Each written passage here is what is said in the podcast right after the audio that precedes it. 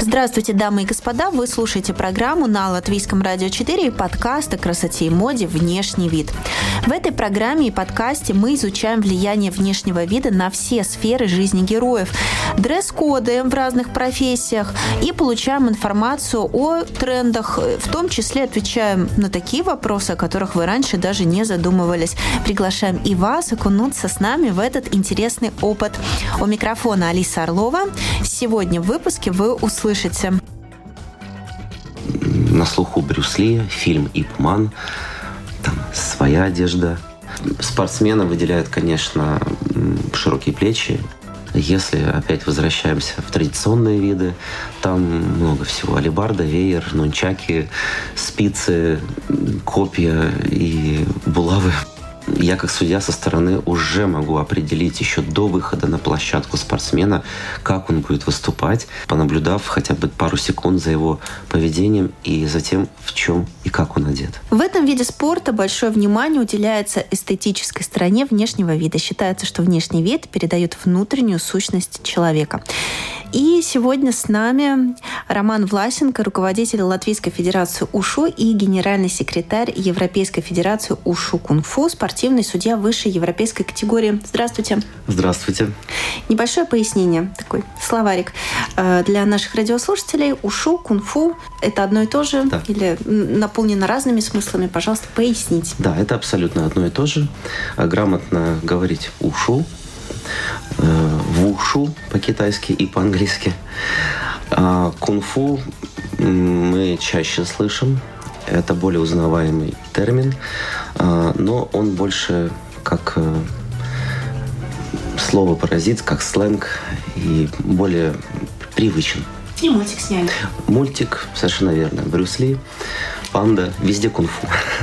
Но это ушу. У нас есть традиционный вопрос для этой программы и этого подкаста. Мы задаем всем гостям, но каждый гость отвечает по-своему, и тем самым мы формируем такую копилочку ответов на этот вопрос. И звучит он так: что для вас внешний вид? Для меня это проявление культуры, отношения, дисциплины, отношения к себе и к окружающим.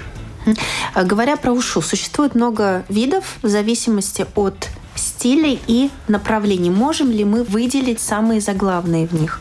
Да, конечно. В целом, наверное, мало кто ошибется, увидев китайскую одежду традиционную, и не подумает о том, что это ушу или кунг-фу. Однако есть все равно различия между современными направлениями спортивными либо традиционными. То есть Шаолинь, Удан, Винчун, Тайцзицюань, они окрашены в свои какие-то цвета. Да. На соревнованиях, в кинофильмах это, если присмотреться, можно увидеть разницу. Однако нет конкретных критериев. Хорошо, но что характерно? Давайте, может быть, Шаолинь, вот это, Удан, вот это. Да, Шаолинь и Удан – это монастырь Шаолинь легендарный, Уданские горы, в Шаолине буддисты, в Удане даосы летающие. И, в чем они летают? Это тоже кинематограф. Соответственно, у них больше одежда монашеская, однако это к ушу не имеет отношения. В этом стереотип. Тем не менее, мы можем увидеть разницу, если это, например, современное ушу или традиционное шаолиньское, Удан. Винчун – это, может быть, на слуху Брюс Ли, фильм «Ипман», там своя одежда, и тайчи, тайцзицюань, в Америке любят говорить тайчи. Тоже характерная одежда. То есть сразу есть какой-то конфликт реальности и какого-то кинематографического представления, художественного вымысла. Совершенно верно. А вы как смотрите эти фильмы? С интересом, но, конечно, где-то, если это фильм серьезный, то все равно можно найти какие-то нестыковки, юмор небольшой, стереотипы.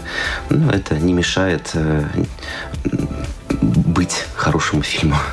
Но вы все равно сидите, допустим, смотрите кино и сканируете. Так, под потолком в таких штанах у нас не летают. Нельзя в этом прыгнуть. Примерно так. Примерно так. Конечно. Самые такие большие расхождения на вашей памяти возникли с каким фильмом? Ну, по сути, фильм не является критерием определения правильной одежды.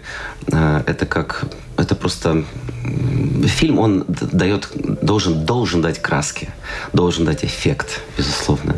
Больше можно поговорить о том, что практически в нашей жизни применяется, например, на соревнованиях, на тренировках.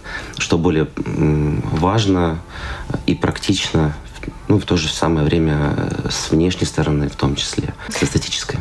Ну, то есть кинопроизводство, вы профессионалы, такие штрихи, легкие такие отхождения вы прощаете? Конечно.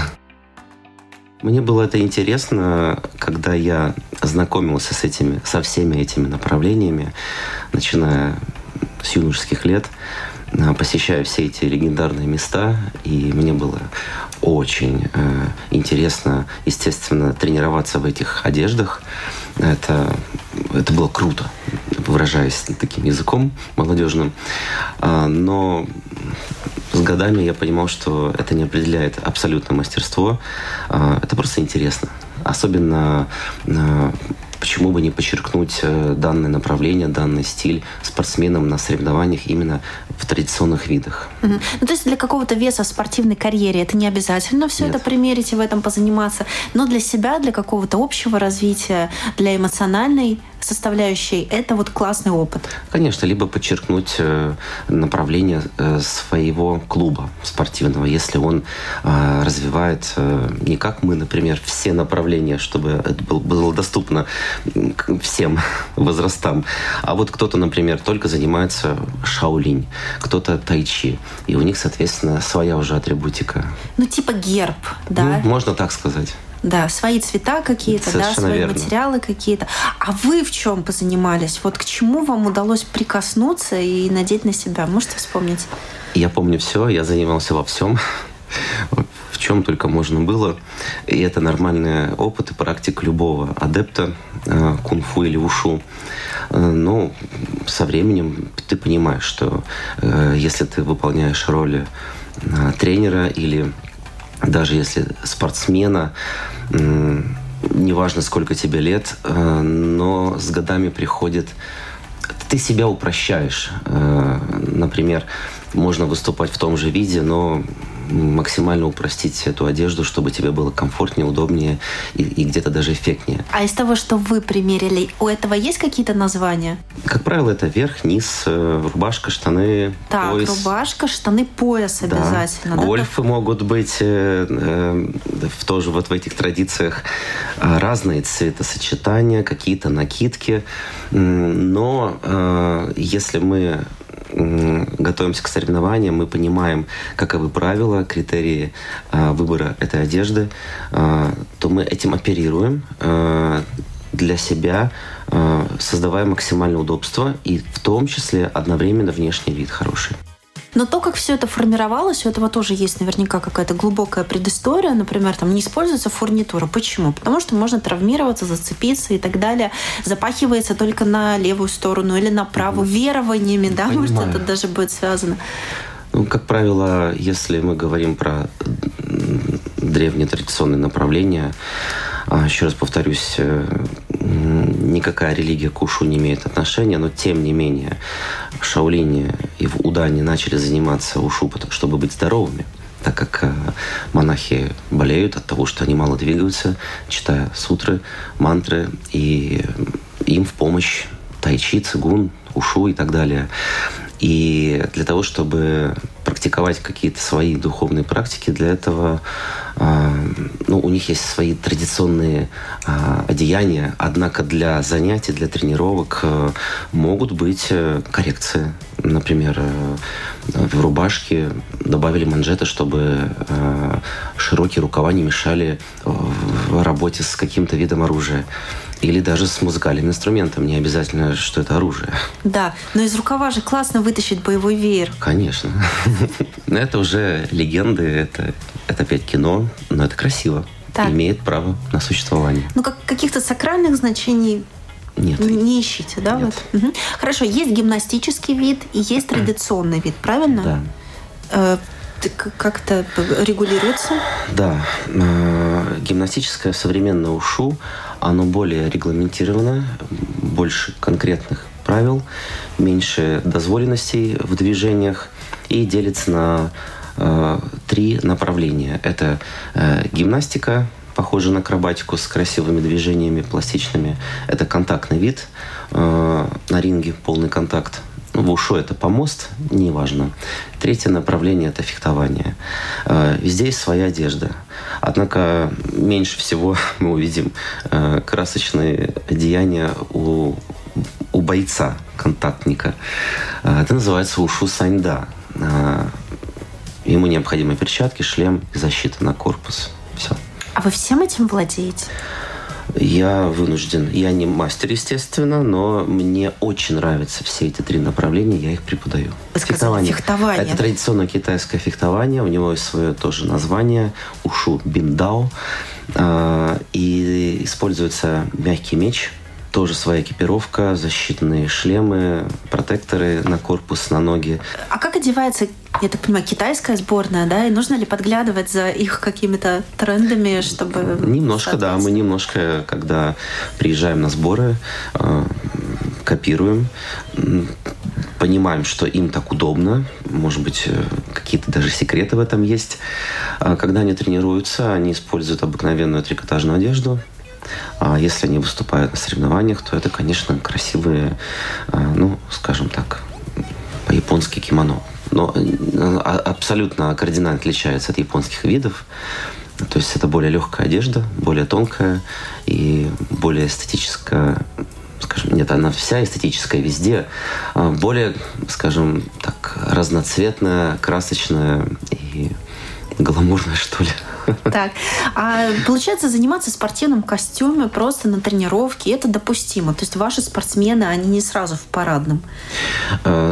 Лично мое мнение, как тренера и руководителя команды, спортивные костюмы – это только для парада команды на соревнованиях, только для внешнего вида. Вынести флаг, вывести команду, представить страну в красивых костюмах, символизирующих плюс-минус национальный флаг или какие-то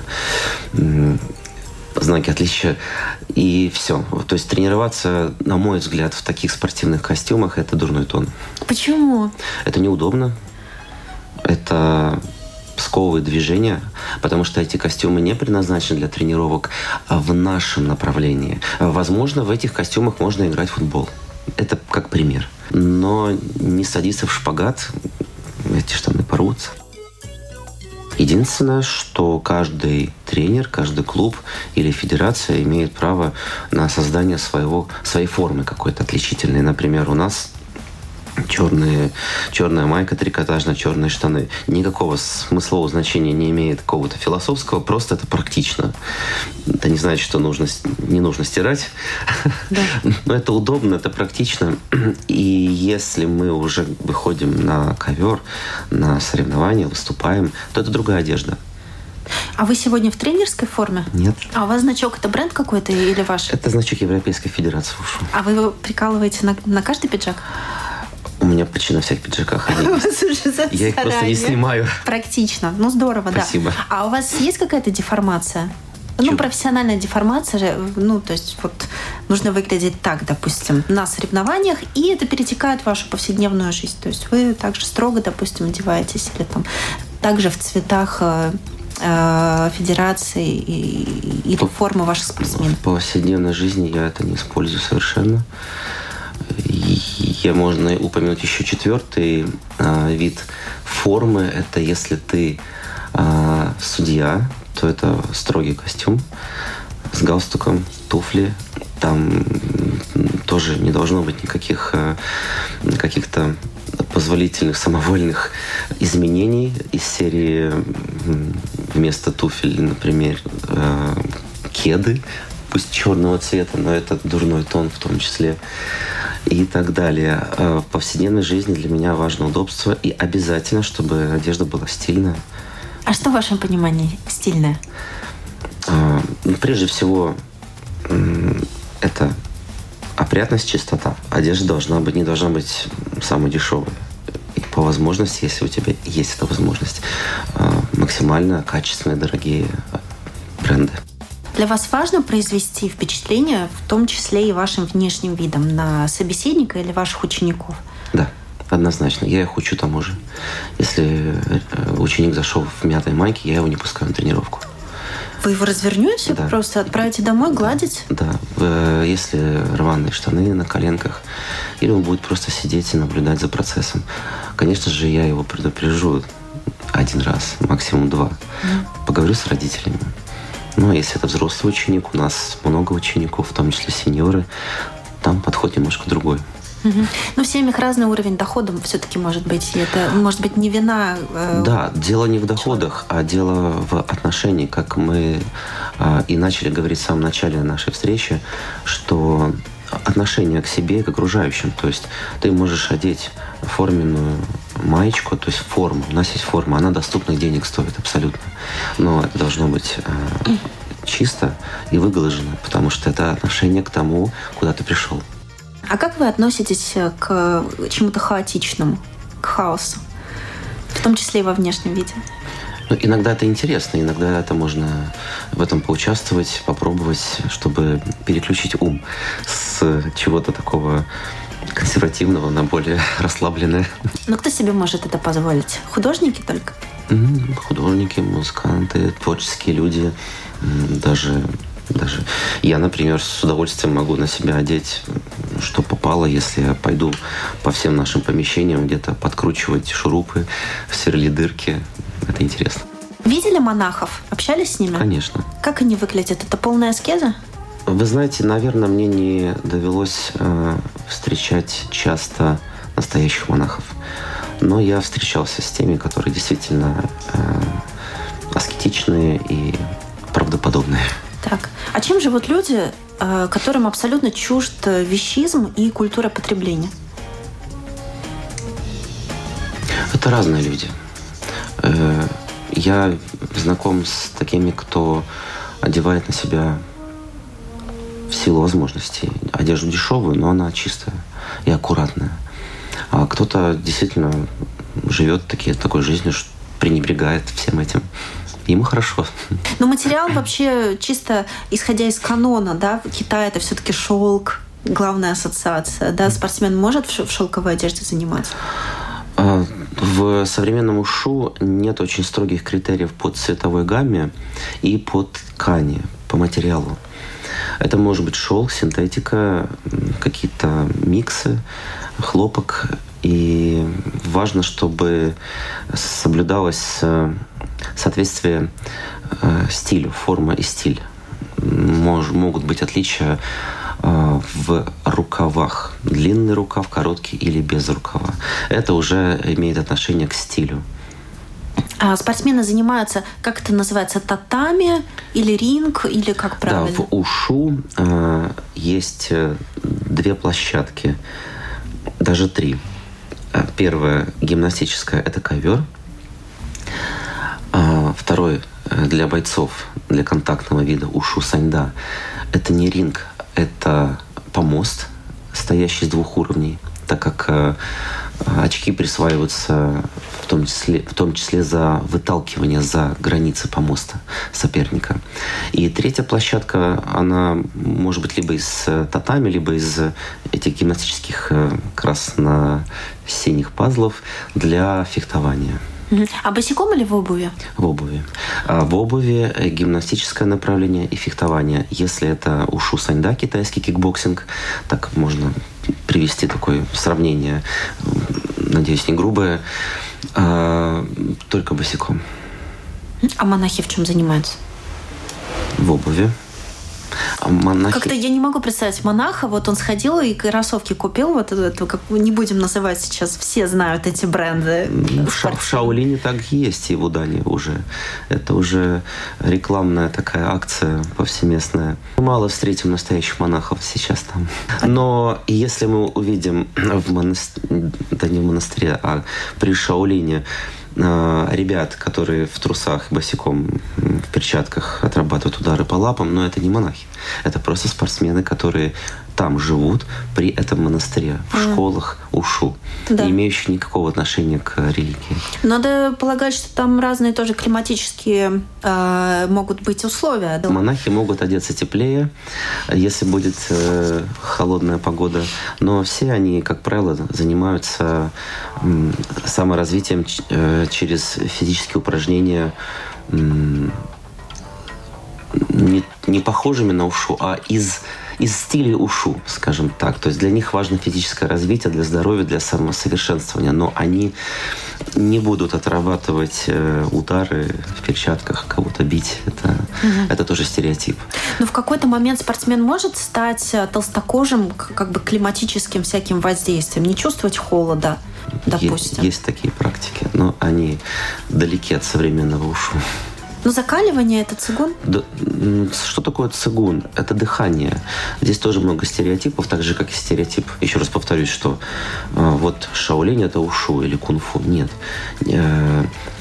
Ушу пришло к ним, чтобы помочь им быть здоровыми, но не наоборот. То есть это не есть религия. Также цигун. Много проблем в этом понимании. Ци – это дыхание. Гун – это работа. Так же, как в йоге. Прана, яма – то же самое. Это просто дыхание. И совершенно верно, правильное дыхание, а цигун он во всем, в боксе, в гимнастике, в фигурном катании, в футболе цигун. Если правильно им пользоваться, то есть если правильно дышать, то можно, да, себя согреть. А если правильно дышать, можно стать моложе, красивее? Можно замедлить процесс старения. Разгладить морщины можно? Конечно. С помощью правильного дыхания могут... А где? С помощью правильных мыслей, образов и дыхания можно все. Но вопрос, кто в наше время этим занимается? Как вы относитесь к драконам, к золотому шитью, к каким-то вот этим всем кренделечкам на одежде? Лично я отношусь к этому нейтрально, это красиво, но последние годы Международная Федерация УШУ постепенно отходит от этих стандартов, потому что хочется подчеркнуть, что это все-таки боевое искусство, а не гимнастика. И примерно до нашего ковида знаменитого уже... Пока не началась эта глобальная пауза в соревнованиях, уже дело доходило до того, что девочки нашивали стразы, ресницы до макушки, и килограмм макияжа – это уже был перебор. Стали об этом говорить и отменять. То есть, конечно, на костюме может быть цветочек, если это девушка, выполняющая комплекс тайчи. Конечно, это может быть дракон на спине, если парень выполняет какие-то более брутальные движения, безусловно. Но во всем должна быть мера, во всем должен быть баланс. Вы сказали, что, кстати, в мятой футболке можете не пустить на тренировку, а... Учитывая, что вы сказали, что занимаются девушки, а современные тренды, да, они такие, некоторые из них спорные, некоторые из них очень вызывающие. Вот сталкивались ли с этим? И вот как повлиять тогда на девчонок-тинейджеров с их длинными ногтями, ресницами до макушки, дредами, пирсингами и так далее? Ну, с ногтями они сами вынуждены их укорачивать, потому что иначе не смогут правильно двигаться, держать предметы в руках, и им же будет дискомфортно. Что касается одежды, то, да, с подростками сложнее, но вежливо, но строго говорим, что в этих стенах есть свои правила, порядки. Ты можешь прийти как, в чем угодно, но в зал зайти в соответствующей форме. И это не обсуждается. Но, допустим, пирсинг какой-нибудь, это в целях того, чтобы просто спортсмен не травмировался, лучше снять, да? Однозначно. А еще чего это касается? Колечки, сережки и все предметы, которые могут мешать. В целом это, если не ошибаюсь, это все. И важна прическа, безусловно. То есть, во-первых, если спортсмен поправляет все время волосы, это уже оценка снижается для него значительно. Это неприемлемо. То есть, поэтому прически всегда собраны, волосы. Во-первых, это мешает. Во-вторых, и спортсмен теряет оценку. Во-вторых, внешний эстетический вид, он уже определяет отношение спортсмена к тому, куда он пришел. Я, как судья со стороны, уже могу определить еще до выхода на площадку спортсмена, как он будет выступать, понаблюдав хотя бы пару секунд за его поведением и за тем, в чем и как он одет. Могут быть короткими штаны, это уже означает, что уровень низкий, что этот спортсмен не следит за соответствующим уровнем спортивным, и дисциплина хромает. 99% вы обычно угадываете, да? Да, я не имею права сразу оценивать этого спортсмена, конечно же, но я почти никогда не ошибаюсь, когда я увижу до начала выступления и уже в процессе, либо в конце, по итоговой оценке, которую выставляют остальные судьи. То есть, получается, внешний вид, он абсолютно свидетельствует о профессиональных успехах в наших кругах, спортсменов, да, в ваших кругах. 100%. Волосы, которые, даже если спортсмен их не поправляет, то в любом случае, и даже если мы не говорим об эстетике, представьте, что это война, и волосы просто мешают видеть вокруг себя, обзору пространства. Да. Поэтому это все не просто так. Понятно. Ну, то есть супердисциплинированные ваши подопечные, получается? Я бы не сказал, что это супердисциплина. Вот у нас тоже бывают такие родители интересные. Ой, говорят, у вас в лагере как в армии. Но я прошу прощения, мне кажется, не надо быть армейцем, чтобы чистить регулярно зубы, причесываться, застилать с собой кровать. И все. А у кого-то это восприятие вот такое. Дело в том, что такое, на мой взгляд, и опираясь на мой опыт, такое отношение к себе и к окружающим определяет твою будущую жизнь, успешную жизнь. Так, а послабления какие-то существуют? Если да, то в чем они проявляются? Ну, однозначно не в соревнованиях, а может быть так, что мы все люди, бедный ребенок или даже подросток забегает в зал, извиняется, я перепутал сумки, майки, что-то там стирается, не высохло, простите, тренер, без проблем. То есть войти в положение, да, конечно. Расскажите, пожалуйста, очень интересно еще про боевые аксессуары послушать. В современных видах ушу, к счастью, их немного. Они также регламентированы. И можно узнать по некоторым предметам, что это за вид спорта. Например, меч, палка, копье, к примеру.